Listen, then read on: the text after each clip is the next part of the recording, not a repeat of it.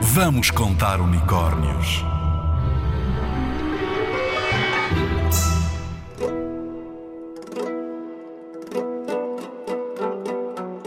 Hoje conto-vos a história de Orfeu e Eurídice. Sabes quem era Orfeu? Era um poeta e músico grego. O pai deixou-lhe uma lira. Quando Orfeu tocava a lira, o som era tão maravilhoso que parecia mágico.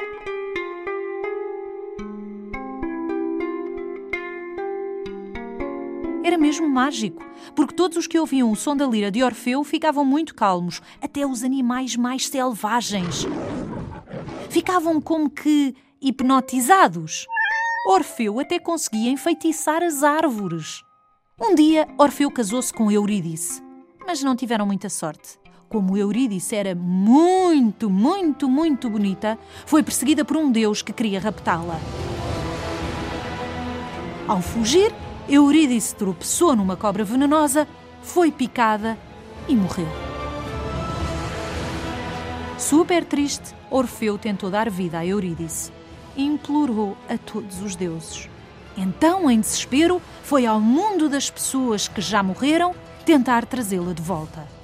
Orfeu consegue hipnotizar os guardiões desse mundo com o toque da sua lira. Consegue convencer todos, todos, todos a deixá-lo passar mas foi-lhe imposta uma condição.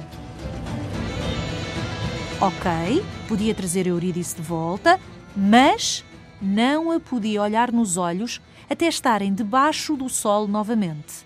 Ele consegue resistir. Passam túneis muito escuros e difíceis de atravessar.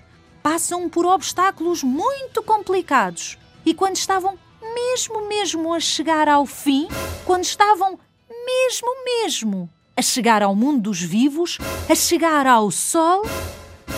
Orfeu quis ter a certeza de que Eurídice estava a acompanhá-lo. E olha para trás. Eurídice transforma-se novamente num fantasma, dá um grito e desaparece para sempre.